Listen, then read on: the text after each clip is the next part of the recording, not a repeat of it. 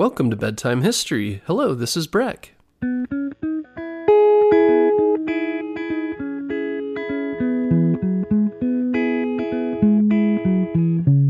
Guess what, parents? Bedtime History is now available on Story Button. Story Button is the easiest way to listen to our show without using screen devices like your phone or a tablet.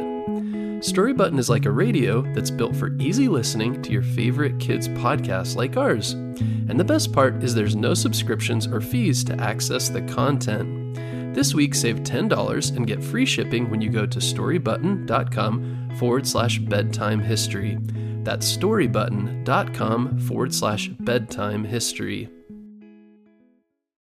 We want to give a shout out to Laura Lorelei and her family, Emmett and his mom in McLean, Virginia, and Eli and Sammy in Minnesota. Once again, everyone, thank you so much for donating. You are awesome. If you'd like to donate to Bedtime History, go to our website, bedtimehistorystories.com, to donate via Patreon. Donors also get access to our entire 140 episode catalog of shout out free, pitch free episodes. No extra stuff, just the stories you enjoy. Now, onto our episode. Have you ever played with Lego? I grew up playing with Lego, and it was one of my favorite pastimes. On Sunday afternoons, we often dumped the big box of Lego onto a blanket and spent hours using them to build all kinds of imaginative things. Lego was amazing because, unlike most toys, those awesome little bricks could become anything as our imagination ran wild. Once I had my own kids, they got into Lego as well. My daughters love the Lego Friends sets, and my son has many Lego City sets, but more recently, Minecraft is his favorite. We also have a huge tub of Lego I bought from a friend a few years ago, and now my kids love to dump it onto a huge blanket and create things for hours on end. With the quarantine in place, we've been spending a lot more time with Lego. In fact, right now, we have the table out, and they built the Lego police station, and my son has played the police while my daughter plays the robbers, and they pretend to be breaking out of the station. Do you know how many Lego bricks have ever been built? 400 billion. Can you believe that? Each year, there's more than 20 billion bricks being made.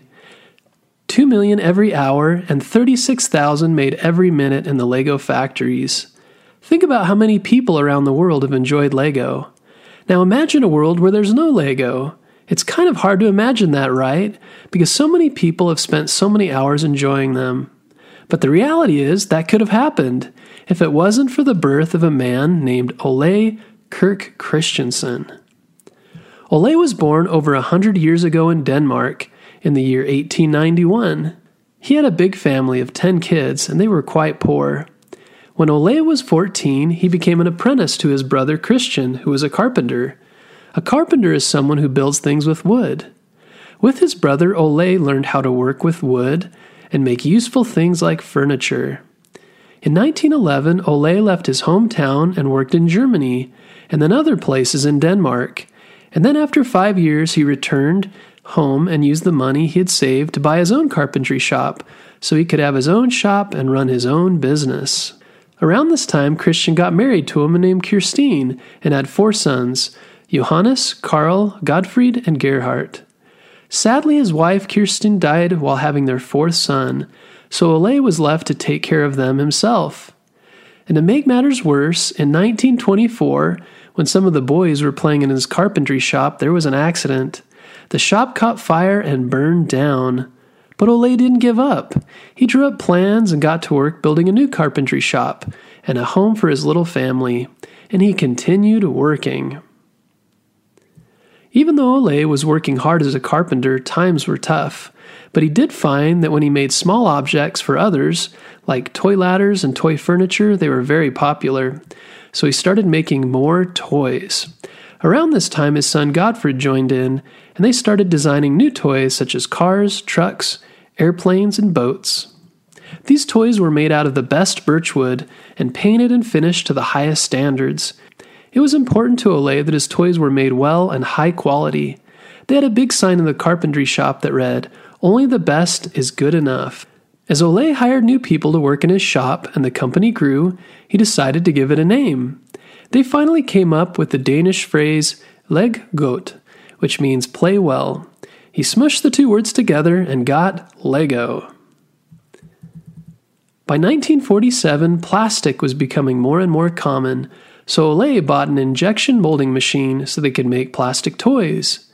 It was a very expensive machine, but Ole believed it would be worth it if they wanted to keep making beautiful toys. Soon all of their 200 different toys were made out of plastic, and Lego was a family business. All of his sons helped in the business. Gottfried was the managing director and later president of the company. Karl was the director of plastic production, and Gerhard was the director of wood products manufacturing. At this time, a different company was creating plastic bricks that could be stacked on top of each other to build things. Lego started creating a similar toy, but it wasn't until 1954 that Gerhard, Ole's son, was talking to someone and came up with the idea for a toy building system that all these little pieces could be combined in all kinds of creative ways to create entirely new toys. If you've ever fiddled with Lego, you sort of start with a pile of meaningless pieces, but as you tinker and try new things, they start to turn into something new and wonderful. There are other toys like this if you've ever used K'NEX or Erector sets or games like Minecraft that let you build things. So Gerhard, in his wonderful mind, started imagining this new building system but the problem was the bricks didn't lock together. They didn't snap together so nice and tight like they do today. So for five years, they searched for the right kind of plastic and design that would let them build the perfect snapping Lego. Finally, on January 28, 1958, they patented the Lego building system using ABS polymer as the plastic. And this ended up being the same year that Ole Christiansen passed away and his sons took over the company, with Gerhard becoming the president or CEO. So you're beginning to see how things like Lego didn't happen in a day. Someone like Ole or Gottfried didn't just wake up and build the first Lego. It started with the carpenter shop, then building toys, then plastic toys, then stacking bricks, which led to the next idea the bricks and more complex building systems. Most history is like this, which is what makes it fun to me. To see how things change and evolve and step by step become what they are today. So by this time, LEGO is selling their bricks and creating new sets for kids all over the world to play with. These range from houses to vehicles to spacecraft. In 1969 came Duplo, which many of you may have played with. I know we have lots of Duplo that the kids get used to before they get into LEGO. Then in 1978, the first minifigure was created. Today, LEGO are made in factories in Billund, Denmark, and other places in the world using huge injection molding machines. And LEGO is now more than just a toy. They have, they have LEGO movies and theme parks, and a few years ago, LEGO replaced Ferrari as the world's most powerful brand. In 2011, the Space Shuttle Endeavour took 13 LEGO kits to the International Space Station to see how they would react in microgravity. In 2013, the largest LEGO model was created in New York City. It was a life size X Wing with over 5 million pieces. The other world records include a 112 foot tower and a 2.5 mile railway. So, what can we take away from our story about LEGO? The first moral is determination to keep trying, also called grit. Imagine what would have happened if Ole had given up when his first carpentry shop burned down. He could have given up. But no, he kept building and trying and built his new shop and kept going. A favorite quote of mine is just keep swimming. That's Dory from Finding Nemo. When we have trouble in life, it can be hard at first and we might cry, but after a while we need to get back up and just keep going and just keep swimming, just like Ole and like Dory. The other lesson is quality. For Ole and his sons, they had a sign that said, Only the best is good enough. There's a story about his son. One day he came to Ole and had only painted a truck with one layer of lacquer. He thought it would save them money, but Ole said no, it needs two layers of lacquer because our toys are the highest quality. And then it took them many years to perfect the Lego brick. They worked at it and worked at it until they got the perfect snapping brick. Also, there's a lesson to be learned about creativity.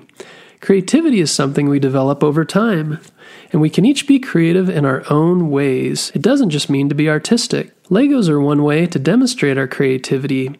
Other ways might be working with crafts. I know my kids have been busy creating lots of crazy things out of cardboard recently during the quarantine. There's also a lot of creative people at Lego. They design all the sets, so they're very very creative. But we each need to find our own creativity and find ways to develop it. Thanks for tuning in. We hope you enjoyed this story about Lego, and we'll catch you next time.